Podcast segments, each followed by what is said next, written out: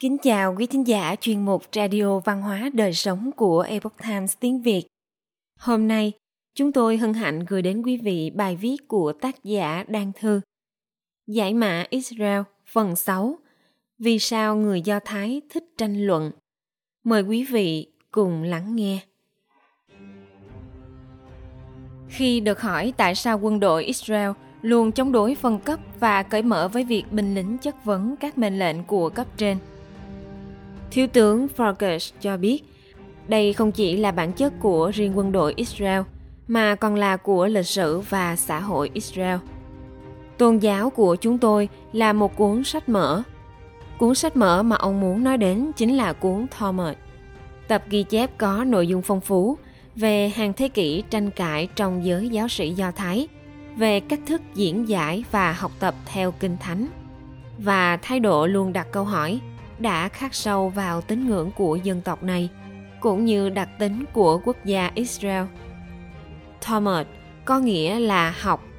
Talmud bao gồm những ý kiến của hàng ngàn giáo sĩ Do Thái trong nhiều chủ đề, bao gồm cả pháp luật, đạo đức, triết học, phong tục, lịch sử, thần học, truyền thuyết và nhiều chủ đề khác. Talmud là cơ sở cho tất cả các bộ luật của luật giáo đoàn Do Thái giáo – và được nhiều tài liệu giáo đoàn khác trích dẫn.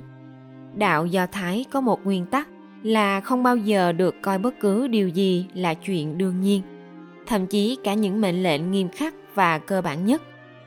Cho dù mệnh lệnh có đến từ đâu, thì người Israel cũng luôn khao khát được hiểu tại sao họ phải hành động như thế và logic đằng sau mỗi mệnh lệnh là gì. Sinh viên trường đạo không phải chấp nhận tất cả những điều thầy đạo nói như những lời thánh truyền. Họ được quyền tranh luận với người dạy mình và được khuyến khích đưa ra câu hỏi. Một giáo viên may mắn là người được dạy những sinh viên có khả năng giúp mình hiểu biết hơn nhờ những câu hỏi của sinh viên và việc trả lời những câu hỏi đó. Hoài nghi và tranh cãi đây là hội chứng của nền văn minh do thái và hội chứng của nước israel ngày nay.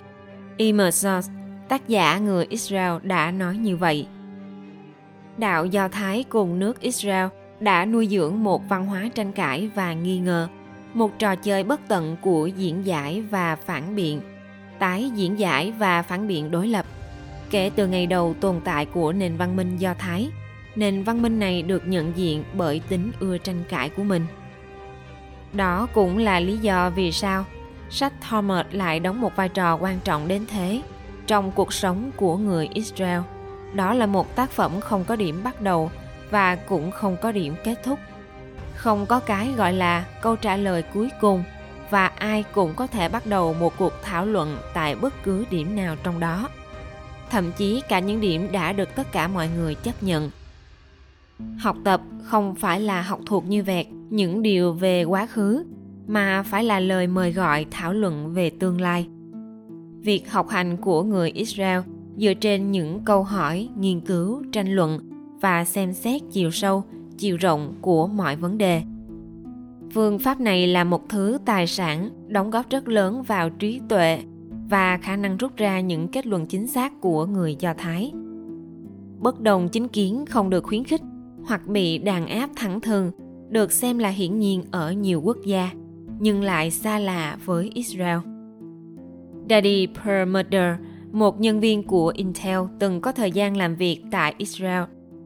Kể lại cú sốc của một đồng nghiệp khi chứng kiến văn hóa công sở của người Israel rất kỳ lạ như sau. Khi thấy chúng tôi bước ra từ phòng họp, ai nấy đều đỏ bừng vì la hét. Anh ấy hỏi tôi có chuyện gì vậy? Tôi trả lời, chẳng có gì cả. Chúng tôi đã đạt được một vài kết quả tốt đẹp. Hóa ra, loại tranh luận quyết liệt vốn không phải là việc được khuyến khích trong văn hóa kinh doanh của các quốc gia khác, lại là giải pháp tốt nhất để giải quyết một vấn đề với người israel. Một nhà đầu tư mỹ có cơ hội làm việc cùng các doanh nghiệp israel nói, nếu có thể dẹp bỏ cái tôi ban đầu, bạn sẽ tạo ra bầu không khí rất thoải mái. Trong các doanh nghiệp israel, hầu như không có hiện tượng nói xấu sau lưng. Bạn luôn biết mình đang đứng ở vị trí nào Việc này cũng tránh mất thời gian cho những việc vô bổ khác.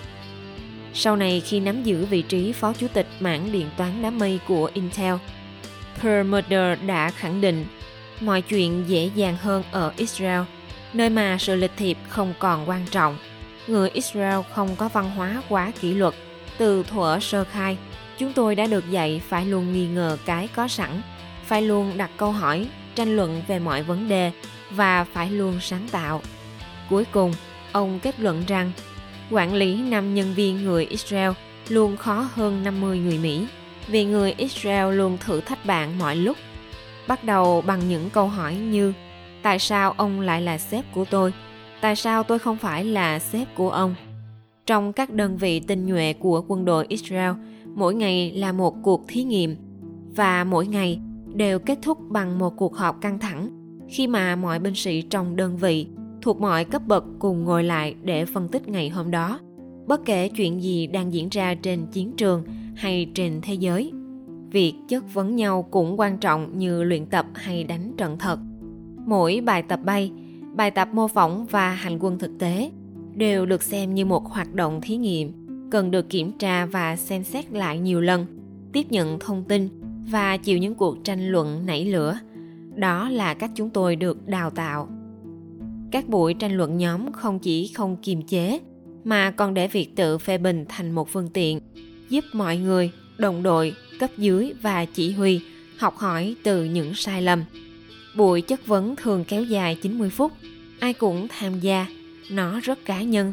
Đây là trải nghiệm rất khắc nghiệt. Đối với những người bị tiêu diệt trong lần tập mô phỏng, việc đó thực sự rất khó khăn. Nhưng với những người sống sót sau trận đấu thậm chí trong những bài tập hàng ngày, phần khó khăn nhất tiếp theo chính là buổi chất vấn Kanon từng là chỉ huy quân đội máy bay chiến đấu trong lực lượng không quân Israel nói rằng, các bạn giao tiếp và phân tích sự bất đồng giữa những quan điểm khác nhau về một sự kiện hay quyết định nào đó là một phần lớn trong văn hóa quân đội Israel. Đến nỗi việc chất vấn nhau là loại hình nghệ thuật mà bạn phải vượt qua. Thành mình cho quyết định sai lầm là điều không thể chấp nhận. Biện minh cho điều bạn đã làm là một việc không phổ biến. Nếu mắc sai lầm, việc của bạn là nêu ra những gì đã học được từ chuyện đó. Không ai học được gì từ một kẻ bảo thủ. Giá trị cốt lõi của một quốc gia chính là trí tuệ và tính cách của quốc gia đó văn hóa tranh luận thể hiện tinh thần cởi mở cầu thị không phân biệt đẳng cấp và sự tôn trọng đề cao quyền tự do ngôn luận chính là một nền tảng quan trọng làm nên sự phát triển vượt bậc thậm chí là phi thường của israel